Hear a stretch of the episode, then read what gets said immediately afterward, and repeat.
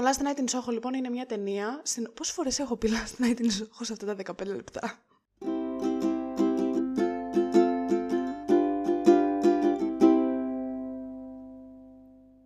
Βρε καλώς τα παιδιά.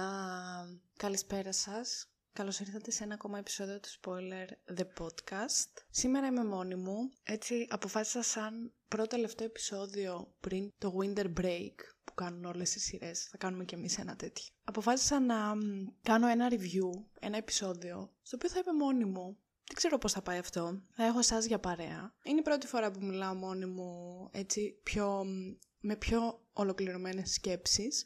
Γιατί το άλλο επεισόδιο που έχω κάνει μόνη μου είναι αυτό για τα Όσκαρ, το οποίο ήταν λίγο πιο καλά δομημένο, γιατί είχα πράγματα να βλέπω, οπότε τώρα απλά θα σας πω τις σκέψεις μου για το Last Night in Soho. Και φαντάζομαι ότι έχω εσάς για παρέα, ελπίζω να περάσετε και εσείς καλά. Μπορείτε να πάρετε πατατάκια ή οτιδήποτε θέλετε να φάτε να μου κάνετε παρέα ή οτιδήποτε θέλετε να πιείτε να μου κάνετε παρέα. Και πάμε να δούμε λίγο το Last Night in Soho. Εγώ το Last Night in Soho το περίμενα πάρα πολύ καιρό να βγει, διότι μου είχε κινήσει την περιέργεια από όταν είχα δει το τρέιλερ. Και πέρα από το ότι μου αρέσει πολύ ο Edgar Wright και τα έργα του, είναι σκηνοθετημένο από τον Edgar Wright το Last Night in Soho. Ε, όταν είχα δει το τρέιλερ, για κάποιο λόγο μου είχε κηρύσει πάρα πολύ την περιέργεια του τι μπορεί να είναι αυτό, το οποίο φαινόταν ότι θα είναι, ή μάλλον έλεγαν ότι θα είναι horror και όχι thriller. Το οποίο εν τέλει δεν ξέρω αν όντως μπαίνει στην κατηγορία του horror. Τώρα, όσοι το έχετε δει, πείτε μου τι πιστεύετε, γιατί εγώ θεωρώ ότι ήταν ένα θρυλεράκι αγωνίας και είχε κάποια στοιχεία horror, τα οποία ήταν τα πιο κακά στοιχεία horror που μπορείς να πάρεις από μια horror ταινία. Δηλαδή, πολύ κλισέ jump scares και διάφορα άλλα τέτοια, τα οποία πραγματικά πλέον έχουν καταλήξει να είναι αστεία κατά τη γνώμη μου. Το να, το να σου πετάξεις μια ταινία, ένα jump scare, το οποίο απλά θα σε τρομάξει για ένα δευτερόλεπτο γιατί ναι, OK, okay, δεν θα το περιμένεις εκείνη την ώρα. Δεν κάνει αυτή την ταινία horror, και κατά τη δική μου τη γνώμη. Τουλάχιστον όχι πια. Δηλαδή, για μένα έχει ξεπεραστεί αυτό το, το είδος του horror. Προτιμώ, εγώ προσωπικά προτιμώ να δω κάτι σε horror όπως είναι, ας πούμε, το Midsommar, που έχει πολύ πολύ διαφορετικά. Δεν έχει ούτε ένα jump scare μέσα και καταλήγεις να βλέπεις δύο ώρες ταινία και στο τέλος να είσαι το πιο τρομαγμένο που έχει υπάρξει ποτέ, παρά να δω μια ταινία η οποία έχει μόνο jump scare και πραγματικά δεν, δεν σου προκαλεί κανέναν τρόμο και απλά γελάς με αυτό που βλέπεις. Δεν ξέρω αν ε, το Last Night in Soho είναι όντως ταινία horror, δηλαδή εγώ δεν θα τη χαρακτηρίζα έτσι. Εμένα προσωπικά, αν, κάτι πρέπει να χαρακτηριστεί ως τρομακτικό ή ως αγωνίας ή οτιδήποτε, πιο πολύ θα τρόμαζα ε, ή θα αγωνιούσα με την ιστορία της Άνιας ε, Taylor Joy. Δεν θυμάμαι τώρα καθόλου πώς τη λέγανε στο, τη Σάντρα. Πιο πολύ θα τρόμαζα με την ε, ιστορία της Σάντρα και με την κακοποίηση που δέχτηκε και το πώς ε, έπρεπε να κινηθεί μέσα από όλον αυτό τον λαβύρινθο για να μπορέσει να ανελιχθεί χωρίς να την κακοποιήσει οποιοδήποτε γύρω της, γιατί κυριολεκτικά ήταν ένας ε, manipulative κύκλος στον οποίο βρισκόταν. Πιο πολύ με τρόμαζε αυτό παρά να δω ότι Α, είδε ένα όνειρο η πρωταγωνίστρια, η... Πω, δεν θυμάμαι καθόλου τα ονόματα τους. Είδε ένα όνειρο λοιπόν η πρωταγωνίστρια και απλά ξέρω εγώ πετάχτηκε κάποιος, πετάχτηκε ο δολοφόνος, πετάχτηκε εκείνος, πετάχτηκε ο άλλος και απλά τρομάζαμε με αυτό. Ή χτύπησε το κινητό της και πω πω τρόμαξα. Δεν ξέρω, εμένα αυτά μου φαίνονται λίγο παιδικά πλέον. Τέλος πάντων, για να ξεκινήσουμε λίγο πιο δομημένα. Αυτό εννοούσα όταν έλεγα ότι εμένα οι σκέψεις μου απλά πετιούνται και δεν, δεν έχω τίποτα. Δεν έχω καμία σειρά στις σκέψεις μου. Λοιπόν, το Last Night in Soho είναι λοιπόν μια ταινία του 2021 του Edgar Wright. Έχει μια βαθμολογία 7,5 στα 10 και ένα Metascore 65 στα 10. Εγώ το βαθμολογώ με ένα 7 στα 10.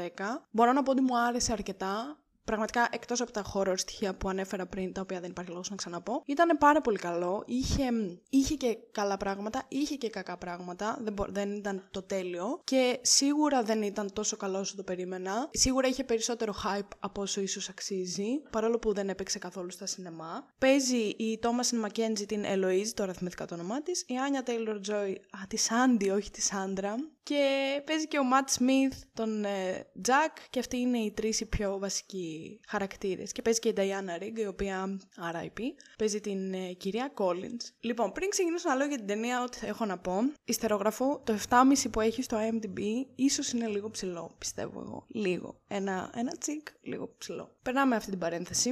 Δεν μπορώ να καταλάβω σε αυτή τη χώρα που ζούμε για ποιον λόγο υπάρχουν ταινίες οι οποίες τις έχουμε τόσο πολύ του πεταματού και για ποιο λόγο υπάρχουν άλλες ταινίες οι οποίες πραγματικά μπορούν να μένουν στο σινεμά δύο, τρεις και όχι μόνο τέσσερις εβδομάδες, αλλά και 7 και 8 εβδομάδες. Και γιατί η εταιρεία διανομής δεν κάνει λίγο μια καλύτερη διαχείριση των ταινιών; Για παράδειγμα, βγήκε το Dune την ίδια ακριβώς μέρα με το Last Duel. Και Προφανώς, okay, είναι, είναι πάρα πολύ λογικό ότι όταν βγαίνουν δύο ταινίες θα δώσεις την προτεραιότητά σου και την προσοχή σου στη μία από τις δύο, γιατί προφανώς δεν γίνεται να είσαι σε δύο σημεία την ίδια στιγμή. Και σίγουρα δεν έχουμε όλοι τον ίδιο χρόνο για να πάμε να δούμε μέσα σε ένα Σαββατοκύριακο δύο ταινίες στο σινεμά. Και δεν έχουμε και τα λεφτά για να πάμε να δούμε δύο ταινίες στο σινεμά το ίδιο Σαββατοκύριακο. Όπως και να έχει, βγήκε το Dune, βγήκε και το Last Duel. Προφανώς η προτεραιότητά σου, των περισσότερων τουλάχιστον ανθρώπων, ήταν να πάνε να δουν τον Dune. Okay, ήταν η πιο αναμενόμενη ταινία της χρονιάς. Έπαιξε λοιπόν το, το Last Duel μία εβδομάδα στα σινεμά της Θεσσαλονίκης. Στην Αθήνα δεν ξέρω αν έγινε το ίδιο, αλλά από ό,τι έχω διαβάσει, ελάχιστα παραπάνω κράτησε και στην Αθήνα, η τελευταία μονομαχία στα σινεμά. Κράτησε λοιπόν η τελευταία μονομαχία στα σινεμά στη Θεσσαλονίκη μία εβδομάδα και μετά απλά την κατέβασαν. Γιατί προφανώς δεν πήγε να πάει να τη δει κανείς, γιατί πήγαν όλοι να δουν τον Dune. Για ποιο λόγο δεν γίνεται μία καλύτερη διανομή, να πεις ότι εφόσον ξέρω, γιατί δεν γίνεται να μην ξέρεις ότι όλος ο κόσμος θα πάει να δει τον Dune. Ξέρω ότι όλος ο κόσμος θα πάει να δει τον Dune, ωραία. Α βγάλω το Last Duel την προηγούμενη Πέμπτη ή μετά από μία Πέμπτη ή την, μετά από δύο Πέμπτες. Για να, έτσι ώστε να μπορέσει ο κόσμος να έχει χρόνο να πάει να δει και τις δύο ταινίες. Γιατί δεν γίνεται να βγαίνει μία ταινία με top cast, με την Jodie Comer και με τον Matt Damon και με τον Adam Driver που την έχει σκηνοθετήσει ο Ridley Scott να βγαίνει και να μην πηγαίνει να τη δει κανείς, και ξαφνικά να τη βγάζουμε από το σινεμά μετά από 6 μέρες. Και το ίδιο πράγμα έγινε και με το Last Night in Soho, που σίγουρα είναι, φαντάζομαι, στα μάτια των θεατών, κατώτερο από το Last Duel, αλλά επίσης έχει top cast. Είναι του Edgar Wright, ο οποίος είναι πασίγνωστος σκηνοθέτης για κάποιον που βλέπει σινεμά και ασχολείται τέλος πάντων. Και βγήκε το Last Night in Soho την ίδια Πέμπτη, αν δεν κάνω λάθος, με το Venom, ή, ή αν όχι την ίδια Πέμπτη, τέλος πάντων, μία εβδομάδα πιο μετά. Και προφανώς πήγαν όλοι να δουν το Venom, γιατί, ok, okay, είναι πιο γνωστό ρε φίλε. Δεν θα πας να δεις το, το Last Night in Soho αν δεν έχεις δει γι' αυτό ή αν δεν έχεις διαβάσει γι' αυτό. Και έπαιξε μία εβδομάδα στο σινεμά και βγήκε. Και δεν υπάρχει σε σινεμά της Θεσσαλονίκης. Δηλαδή, και ήταν ο μόνος λόγος που πήγα και το είδα στο σινεμά. Και πήγα μόνη μου και το είδα στο σινεμά. Γιατί ήξερα ότι αν δεν πάω εκείνη τη μέρα που πήγα να το δω, δεν θα το προλάβω. Και απλά κράτησαν τον, το Venom στο σινεμά. Το Venom έχει κρατήσει κάνα μήνα, μπορεί και παραπάνω στο σινεμά. Το οποίο εντελώς ειλικρινά είναι τραγικότατο. Είναι απαίσιο το Venom. Είναι χάλια το Venom το 2. Δεν, δεν υπάρχει λόγος καν να το δείτε. Και απλά βγάλανε το Last Night in Soho που, ναι, μεν ξαναλέω, δεν είναι καμιά ταινιάρα. Αλλά γιατί ρε φίλε να μην μπορείς να, να πας να απολαύσεις μια ταινία στο σινεμά; Δεν καταλαβαίνω. Γιατί δεν υπάρχει μια καλύτερη συνεννόηση στις εταιρείες διανομής. Να πεις ότι θα βγάλω εκείνη την Πέμπτη αυτό, την άλλη Πέμπτη θα βγάλω αυτό. Γιατί θα μου πεις παλεύουν μεταξύ τους για το ποια εταιρεία διανομής θα πάρει περισσότερα λεφτά. Ούτως ή άλλως δεν έχει να κάνει με τις ημερομηνίες που βγαίνει στην Ελλάδα και που βγαίνει σε άλλες χώρες. Δηλαδή, για να μην σχολιάσω το ότι περιμένουμε το Spider-Man να στις 17 Δεκέμβρη θα βγει σε όλο τον κόσμο, στην Ελλάδα θα βγει 30 Δεκέμβρη. Αυτό δηλαδή για ποιο λόγο; Για να βγάλουμε περισσότερα λεφτά. Σωστά; Έτσι πιστεύω εγώ. Τέλος πάντων. Δεν καταλαβαίνω γιατί σνομπάρουμε τόσο πολύ κάποιες ταινίες που θεωρούνται ή μπορεί να είναι πολύ καλές και έχουν πολύ καλό cast και πολύ καλούς σκηνοθέτες και πολύ καλά ονόματα γενικότερα πίσω τους. Και πιστεύω ότι το ίδιο πράγμα θα γίνει και με το French Dispatch, το οποίο θα βγει, θα μείνει μία εβδομάδα στο σινέμα και μετά θα φύγει. Τέλος πάντων, αυτό ήταν το ένα παράπονο που είχα να κάνω όσον αφορά το σινεμά. Το δεύτερο παράπονο που έχω να κάνω όσον αφορά το σινεμά. Πήγα λοιπόν να δω το Last Night in Soho ε, στο σινεμά μόνη μου. Ήταν πάρα πολύ αργά το βράδυ, γιατί ήταν νομίζω 11.30 το βράδυ τέλος πάντων. Και ήταν η τελευταία προβολή που υπήρχε εκείνη την εβδομάδα και ήταν όντως η τελευταία προβολή που πρόλαβα πριν το βγάλουν από το σινεμά. Είχε πολύ λίγο κόσμο η αίθουσα, είχε περίπου καμιά δεκαριά άτομα, δεν ξέρω. Μπαίνουν τέλος πάντων όλοι μέσα. Ή, σε αυτό το σημείο να πω ότι γενικά οι ταινίες δεν είναι όλες οι ταινίες για όλους. Όπως και οι δουλειές δεν μπορούν όλες τι δουλειές να τις κάνουν όλοι. Δεν είναι όλες οι ταινίες για όλους, okay. Πρέπει να αρχίσετε να ξεχωρίσετε λίγο τα προσωπικά σας γούστα και ειδικά όταν πληρώνετε 7,5 ευρώ για να πάτε να δείτε μια ταινία, να δείτε τι σκατά είναι αυτό που πάτε να δείτε. Διότι ξεκίνησε η ταινία, ήρθαν τρία άτομα αργοπορημένα. Η ταινία είχε αρχίσει και έπαιζε ήδη 5 λεπτά. Ήρθαν τρία άτομα αργοπορημένα τα οποία απλά δεν τους ένιωξε ούτε λίγο το ότι ήρθαν αργοπορημένα. Απλά ήρθαν, τσιρίζανε, μιλούσαν, μέχρι να βρουν τη θέση τους, κάνανε ένα λεπτό και ενοχλούσαν πάρα πολύ. Δηλαδή, αυτό φαίνονταν σε όλα τα υπόλοιπα άτομα της αίθουσας. Και απλά κάθισαν και μετά, κυριολεκτικά μετά από πέντε λεπτά, που δεν είχαν δει τίποτα, ρε φίλε. Πας να δεις μια ταινία που κρατάει δύο ώρες, δεν έχεις δει τίποτα από την ταινία, έχεις δει πέντε λεπτά. Και απλά σηκώνονται και οι τρεις αυτοί και λένε, είπαν κάτι του τύπου πω πω ότι ήρθαμε τώρα να δούμε. Και μετά άρχισαν να τραγουδάνε και οι τρεις πολύ δυνατά, λες και βρισκόντουσαν δεν ξέρω κι εγώ πού. Αποχωρώ, αποχωρώ. Και φύγανε. Δεν μπορώ. Αυτή η έλλειψη σεβασμού, ας πούμε, σας φαίνεται σα φυσιολογική; Ή είναι δυνατόν ποτέ δίνεις 7,5 ευρώ για να πας να δεις κάτι; Προφανώς δεν το έχεις ψάξει. Δεν ξέρεις καν τι πας να δεις. Απλά ήρθες να δεις σινέμα. Θες να φύγεις. Ok, okay, δεν με ενδιαφέρει καθόλου. Δεν είναι δικά μου τα λεφτά. Μπορεί να έρθεις για 5 λεπτά, να θες να φύγεις μετά από 5 λεπτά γιατί αυτό που βλέπεις μπορεί να σου φαίνεται χάλια. Γιατί πρέπει να δείχνεις τέτοια έλλειψη σεβασμού σε όλους τους υπόλοιπους που βρίσκονται μέσα σε αυτή την αίθουσα; Ακόμα και αν είναι 5 άτομα, ρε φίλε. Και να τραγουδάς από χώρο, ας πούμε, και να μην αφήνεις τον άλλο να απολαύσει την ταινία του. Δεν μπορώ εγώ να το καταλάβω αυτό το πράγμα και δεν είναι η πρώτη φορά που το ζω σε σινεμά το να σηκώνεται κάποιος και να φεύγει και να κάνει. και καλά να αστείευεται με τον τρόπο που φεύγει, αλλά ταυτόχρονα να χλεβάζει και όλα τους υπόλοιπους που μένουν να δουν αυτή την ταινία που στα δικά του μάτια μπορεί να είναι ένα χάλι. Δεν μπορώ να το καταλάβω αυτό το πράγμα. Τέλος πάντων, και είχα, είχα εκνευριστεί πάρα πολύ με αυτό στο σινεμά. Τέλος πάντων, ήθελα να μοιραστώ αυτή την ιστορία μαζί σας, γιατί τώρα τη θυμήθηκα και πάλι έχω εκνευριστεί. Παρ' όλα αυτά, πολλοί κόσμος δεν έμεινε καθόλου ικανοποιημένος από το Last Night in Soho, διότι άκουγα μετά που βγαίναμε τέλος πάντων από την ταινία, περισσότεροι είχαν, το θεώρησαν έτσι μέτριο και ότι βαρέθηκαν πάρα πολύ κτλ. Στο οποίο δεν μπορώ και να διαφωνήσω. Πιστεύω ότι ήταν αρκετή ώρα περισσότερη από όσο θα έπρεπε. Δηλαδή κρατούσε δύο ώρες νομίζω συνολικά η ταινία, μία ώρα και 50 κάτι λεπτά. Υπήρχαν σίγουρα κομμάτια τα οποία μπορούσε να παραλείψει και γενικά δεν πιστεύω ότι είναι και τόσο κακό να κρατάει μια ταινία μια μισή ώρα και όχι δύο ώρες. Δηλαδή πλέον νομίζω ότι έχουν αρχίσει οι ταινίες να γίνονται πάρα πολύ μεγάλες, χωρίς όμως να έχουν ουσιώδη πράγματα μέσα. Οπότε πολύ μεγάλη και ίσως θα μπορούσε να μειώσει λίγο την, το χρόνο έτσι ώστε να υπάρχει πιο πολύ ουσία σε αυτό που έδειχνε. Και αφού έχουμε πει όλα αυτά τα, τα γύρω-γύρω, το Last Night in Soho είναι μια ταινία στην οποία μια κοπέλα η Ελοίζ μετακομίζει από την επαρχία στο κέντρο του Λονδίνου έτσι ώστε να σπουδάσει fashion design. Και εκεί πέρα μετακομίζει σε ένα ε, δωμάτιο μόνη της, όχι στις αιστείες του πανεπιστημίου που είναι, διότι δεν τα πηγαίνει καλά με, τα, με τους υπόλοιπους συμφοιτητές της. Μετακομίζει λοιπόν σε ένα δωμάτιο το οποίο βρήκε στο σπίτι μιας πολύ γλυκιάς γιαγιούλας, not, μιας γιαγιούλας η οποία φαίνεται αρκετά ε, να, έχει, να είναι έτσι περίεργη θα έλεγε κανείς, έχει κάποιους κανόνες. Παρ' όλα αυτά η Ελοΐζ της αρέσει πάρα πολύ αυτό το δωμάτιο και μετακομίζει λοιπόν εκεί πέρα όπου μένει, αρχίζει να έχει πάρα πολύ περίεργα όνειρα και να βλέπει συνέχεια στον ύπνο της την Σάντι, την Άνια Τέιλορ Τζόι και την ε, ζωή της γενικότερα όπου η Σάντι είχε έναν μάνατζερ, τον Τζακ, ο οποίος την εκμεταλλευόταν, την ε, κακοποιούσε και σωματικά και ψυχικά έτσι ώστε η Σάντι να κάνει όλα αυτά που έπρεπε για να γίνει ένα ανερχόμενο στάρ του τραγουδιού.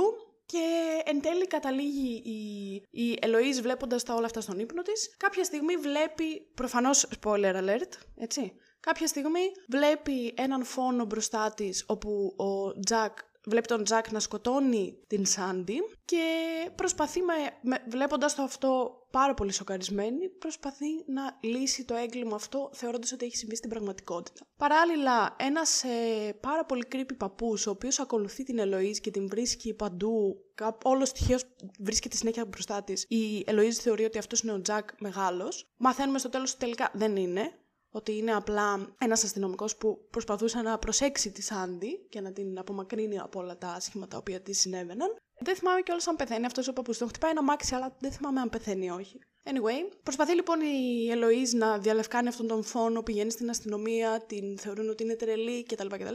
Κάποια στιγμή που η Ελοίζ γυρνάει στο σπίτι να πάρει τα πράγματά της έτσι ώστε να ξαναγυρίσει στη γιαγιά της στην επαρχία, διότι δεν αντέχει άλλο, έχει αρχίσει να τρελαίνεται, έχει αρχίσει να βλέπει παντού οράματα, πιστεύει ότι έχει αρχίσει να γίνεται σαν την μητέρα της, η οποία μητέρα της έχει αυτοκτονήσει λόγω ψυχικής ασθένειας και τη φοβίζει αυτό πάρα πολύ. Προσπαθεί να πηγαίνει να πάρει τα πράγματά της, μάλλον, για να γυρίσει στην επαρχία. Και εκεί πέρα πάει να συζητήσει με την ε, σπιτονικοκυρά την κυρία Κόλλινς ότι να συμβαίνουν όλα αυτά, εγώ δεν θέλω να μείνω άλλο εδώ, θέλω να γυρίσω σπίτι και εκεί εμένα μου έρχεται η φλασιά του τύπου «Α, ναι, ok, okay, προφανώς αυτή είναι η Σάντι, δεν μπορεί να είναι κάποια άλλη». Και ενώ στην αρχή λίγο ένιωσα κάπως wow με αυτό το plot twist, γιατί όντως αυτή ήταν η Σάντι μεγαλωμένη, η οποία πήγε να σκοτώσει την Ελοΐζ, μας την παρουσιάζει στην αρχή σαν μανιακή δολοφόνο, παρόλα αυτά μετά το μετανιώνει και πάει να την εξηλαιώσει κιόλας, το οποίο το έκανε λίγο περίεργα, γιατί δεν ξέρω αν όντως κάποιος θεατή με σόφρον μυαλό θα τη θεωρούσε μανιακή δολοφόνο, γιατί κυριολεκτικά έκανε ό,τι μπορούσε έτσι ώστε να ξεφύγει από άσχημα πράγματα που τη συνέβαιναν. Παρ' όλα αυτά, ενώ στην αρχή το plot twist αυτό μου έκανε έτσι εντύπωση και έλεγα Α, τέλειο, δεν το περίμενα να έρχεται, παρόλο που το κατάλαβα δευτερόλεπτα πριν μας το πει, μετά κάπως ξενέρωσα. Γιατί όσο πιο πολύ το σκεφτόμουν, ήταν το πιο αναμενόμενο plot twist που θα μπορούσε να υπάρχει σε αυτήν την ταινία. Ξενέρωσα με τον εαυτό μου, διότι σε εισαγωγικά με κορόιδεψε αυτή η ταινία και μου παρουσίασε ένα πάρα πολύ εύκολο plot twist και εγώ εντυπωσιάστηκα. Και δεν ξέρω γιατί εντυπωσιάστηκα τόσο πολύ. Και δεν ξέρω αν αυτό είναι ένα μπράβο για την ταινία ή είναι κακό για την ταινία. Δεν, δεν, δεν μπορώ να καταλάβω. Τέλος πάντων, η ταινία τελειώνει με το σπίτι να φλέγεται και, να... και την Σάντι να πεθαίνει και η Ελοίζ. Τι κάνει στο τέλος της ταινίας; Δεν έχω καμία ιδέα απολύτως. Πρέπει να. Α, κάνει ένα fashion show. Είναι πετυχημένη fashion designer, τέλος πάντων, φοιτήτρια, δεν ξέρω αν έχει αποφοιτήσει κτλ. Και, και είναι εκεί ο καλός της ο φίλος από τη σχολή, μαζί με τη γιαγιά της και βλέπουν το fashion show κτλ. Αυτό είναι με πολύ λίγα λόγια το, το plot της ταινίας. Και τώρα, περνώντας στα θετικά και στα αρνητικά της ε, ταινίας αυτής, θα ήθελα να πω ότι για μένα. Ξέρω ότι το έχω πει πάρα πολλές φορές και πραγματικά δεν θέλω να ακούγομαι ψώνιο ή οτιδήποτε. Αλλά επειδή ασχολούμαι με τη φωτογραφία, συνέχεια παρατηρώ στις ταινίες οτιδήποτε σκηνοθετικό μπορεί να υπάρχει ή τη φωτογραφία της ταινίας ή τέλος πάντων όλα τα οπτικά ευρήματα ή πώς να το πω, τα οπτικά αριστουργήματα τέλος πάντων, εμένα μου κάνουν μπαμ στο μάτι και είναι κάτι που πάντα κοιτάω. Οπότε θεωρώ ότι αυτή η ταινία είναι πάρα πάρα πάρα πολύ όμορφη, είναι σκηνοθετικά πολύ ωραία έχει απίστευτη φωτογραφία. Δεν... Είχα πάθει σοκ με αυτά που έβλεπα, ειδικά όταν ήταν η Ελοή στο δωμάτιό της και αναβόσμηνε το φως που ήταν μπλε, άσπρο και κόκκινο, επειδή απ' έξω είχε ένα γαλλικό μπιστρό. Ήταν, ήταν πανέμορφο όλο αυτό το πράγμα που έβλεπες. Δηλαδή δεν, δεν ξέρω αν έχει νόημα να μην το δεις στο σινεμά. Στο σινεμά, ή τουλάχιστον να το δεις σε μια πολύ ωραία οθόνη στο σπίτι σου. Δηλαδή, εγώ, εγώ δεν θα ήθελα να το είχα δει στον υπολογιστή, ας πούμε. Γιατί δεν, δεν θα ήταν το ίδιο πράγμα. Ήταν πολύ όμορφο και είχε, είχε οπτικά και εφέ και χρώματα και τα πάντα, όλα αυτά που έβλεπες ήταν τόσο καλά δομημένα το ένα με το άλλο, που εμένα, εμένα μου είχε κάνει απίστευτη εντύπωση. Αυτό είναι για μένα το, το ένα πολύ μεγάλο θετικό που ε, ανεβάζει την ταινία πάρα πολύ ψηλά στα μάτια μου. Και το άλλο είναι ότι σκηνοθετικά εγώ το βρήκα επίσης πάρα πολύ ωραίο. Ε, είχε πολύ ωραίες προσεγγίσεις του πώς ήθελε να φτιάξει την ταινία ο, ο Edgar Wright. Και από εκεί και πέρα δεν μπορώ να πω ότι υπήρχε κάτι άλλο το οποίο ήταν τόσο τόσο καλό. Όπως μου απάντησε και ο Μικέλ στο Instagram, το βρήκε λέει λίγο cringe και κακό και ότι έχει κακό σενάριο στο οποίο μπορώ να συμφωνήσω. Cringe δεν θα το έλεγα τόσο πολύ, αλλά το κακό σενάριο ναι, ήταν ένα απλά μέτριο σενάριο. Θέλω να ξεκινήσω με αυτό λέγοντας ότι, λέγοντας το, γιατί πας να πάρεις μια ιστορία η οποία μπορεί να βγει τόσο καλά, ασχολείται με την εκμετάλλευση των γυναικών στο χώρο αυτό της τέχνης και πας να πάρεις αυτήν την ιστορία την οποία μπορείς να την εξηγήσεις τόσο ωραία και το σενάριο είναι, είναι κακό και είναι προχειροφτιαγμένο και μέτριο και αυτό αμέσως δεν θέλω να πω υποβαθμίζει, γιατί το υποβαθμίζει δεν είναι η λέξη που ψάχνω, απλά κατεβάζει την σημασία, ας πούμε, αυτού που θες να περάσεις. Οπότε, ξαφνικά όλο αυτό που είναι τόσο σημαντικό και θες να το δείξεις σε όλο τον κόσμο, για να το καταλάβει ο κόσμος, θα πρέπει να το σκεφτεί μόνος του. Και εσύ δεν βοηθάς τον κόσμο να το καταλάβει. Ή τουλάχιστον εγώ έτσι το εξέλαμα.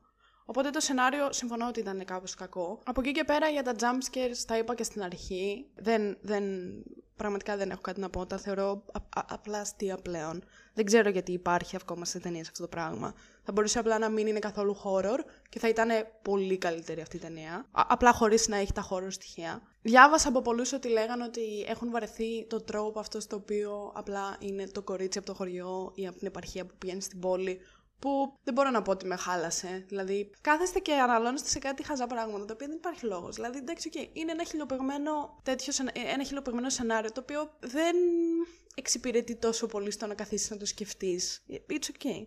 Τη διάρκεια του επίσης βρήκα αρκετά μεγάλη, σαν αρνητικό, το οποίο επίσης το είπα και πιο πριν και δεν ξέρω αν έχω κάτι άλλο να πω για το Last Night in Soho. Νομίζω πως τα κάλυψα όλα, στο κεφάλι μου τουλάχιστον. Ή, ήταν ένα ok ταινιάκι, Σίγουρα όχι τόσο καλό όσο περίμενα και όσο μπορεί να περιμένει και άλλος κόσμος που να ασχολείται με το σινεμά γιατί πολλοί κόσμος δεν το ξέρει. Και αυτό ήταν απλά ένα ok ταινιάκι που εντάξει, Και τώρα περιμένουμε το Friends της Pats να βγει, πώς και πώς, με Τίμωτη Σαλαμέ και τη Λίντα Σουίντον, που επίσης λένε ότι θα είναι πάρα πολύ καλό. Ελπίζω να ανταπεξέλθει στις προσδοκίες μας. Και αυτά είχα να πω για τώρα. Οπότε, σε αυτό το πρώτο τελευταίο επεισόδιο του Winter Break, σας ευχαριστώ που μου κρατήσατε παρέα για, αυτή, για αυτά τα 20-25 λεπτά. Την επόμενη εβδομάδα θα σας αποχαιρετήσουμε για λίγο καιρό με το τελευταίο μας επεισόδιο με τις χριστουγεννιάτικες ταινίες που σας έχουμε ετοιμάσει.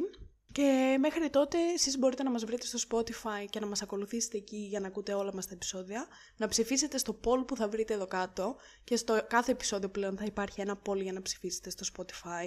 Και από εκεί και πέρα μπορείτε να μας ακούσετε και στο YouTube. Και αν μας ακούσετε στο YouTube κάντε ένα subscribe στο κανάλι για να μεγαλώσει η παρέα μας ή ένα like σε αυτό το βίντεο ή ένα σχόλιο από κάτω με τις εντυπώσεις σας για το Last Night in Soho ή ό,τι ό,τι μπορεί να θέλετε να κάνετε. Κάντε ένα dislike σε αυτό το βίντεο, κάντε ένα σχόλιο με το πώς σας εκνευρίζει η φωνή μου και αυτά είναι δεκτά. Και από εκεί και πέρα θα με βρείτε και στο Instagram στο spoiler κάτω Pavla The Podcast όπου μπορείτε να μου στείλετε ό,τι θέλετε ή προτάσεις για επόμενα επεισόδια ή οτιδήποτε σας αρέσει και να συμμετέχετε σε poll και ερωτήσεις που συμβαίνουν στα stories για επόμενα επεισόδια του podcast. Αυτά είχα εγώ να σας πω.